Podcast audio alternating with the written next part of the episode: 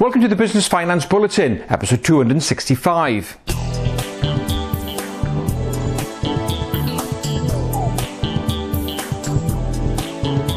Welcome again to the latest Business Finance Bulletin. With me, Rob Warlow from Business Loan Services, the commercial finance experts. In this bulletin, the impact of late payment revealed in Xero survey, NatWest launches rapid cash to improve SMEs cash flow and businesses continue to be cautious on borrowing for investment purposes.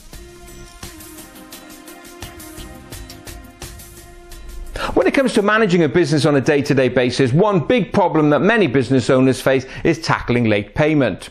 When a new survey caught my eye carried out by Xero, the online accounting software provider, and also PayPal. Now, if we think about it, Xero is very well placed to understand exactly what is going on in terms of late payment. If you use such a software, as you know, you upload your invoices to the system and then you tick them off when they are paid. So Xero know exactly on average how long it's taken small business owners to be paid. So they've taken a look at their database, and as it's uh, February 2019, Xero calculated that on average, small business owners are owed at any one time approximately £23,360. In terms of a number of days overdue, well, on average, it's taking 14 days over terms for a customer to settle an invoice. So, what's the trend looking like? Well, from February 2019 compared to February 2018, Xero have worked out that there's been a 17% increase in the total amount of overdue invoices. Now that's a big jump in one year. And it seems that on average, 48% of invoices are paid late. What's the impact here? Well, of course, if you haven't got the cash, you can't pay your suppliers. And again, Xero took a look at their system and they've worked out that typically, on average, business owners owe to their suppliers £8,811. That is money that they can't pay because they don't have cash in the bank. Now, you multiply this out uh, amongst all of the small businesses in the UK, and that comes to a staggering £50 billion that businesses owe to their suppliers a big figure. So what can you do? Well, first of all, make sure you've got a very clear credit policy. Exactly when you issue an invoice, but more importantly, when you start chasing. And if an invoice is overdue, make sure you have a procedure for chasing that payment. Be very hard on it. And just remember, that's money legally owed to you. It should be in your bank account, not your client's bank account.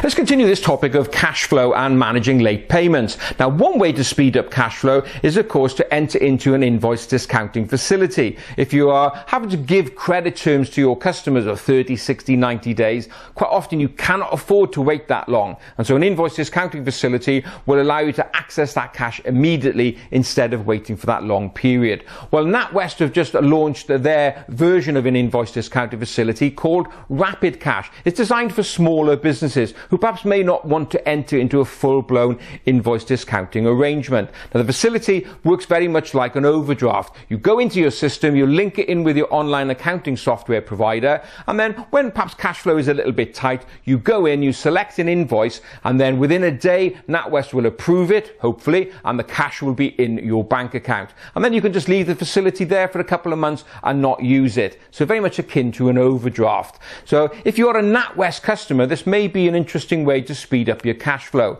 Um, in terms of criteria, well, the facilities start at £25,000 up to a maximum of £300,000. You have to be trading for six months or more. You have to be a limited company and be a NatWest customer. So if you want to know more about that and you're with NatWest, just speak to your relationship manager or go to your online banking account. Alternatively, just go to your favorite search engine and type in NatWest Rapid Cash and that will take you straight there to the site. A great initiative by NatWest to help speed speed up cash flow.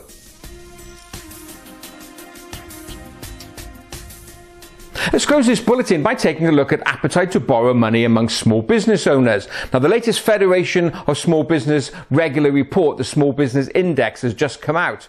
One key highlight from that is that from those business owners they surveyed, 72% of them said they have no intention to borrow money to make capital investment over the next quarter. So that's a large, significant chunk of business owners who just say they're going to sit back and wait to see what happens and not make any investment.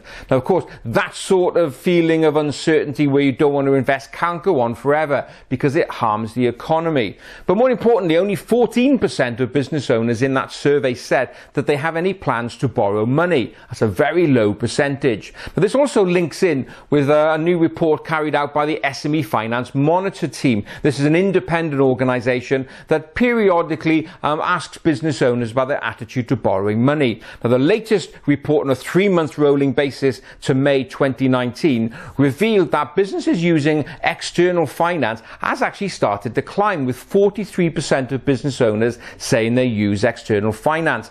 Compare that with a year ago when it was 36%.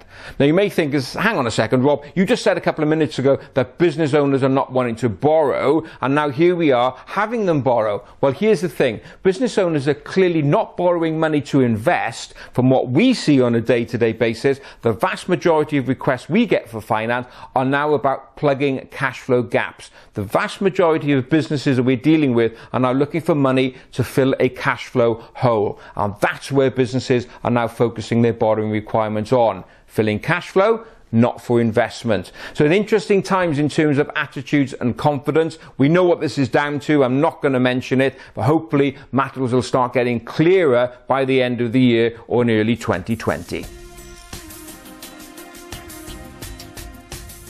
That's it for another bulletin. As ever, I hope you enjoyed it. And if you did, please don't forget to give it a like and a share. So have a great, successful and profitable week. Look forward to being with you next time.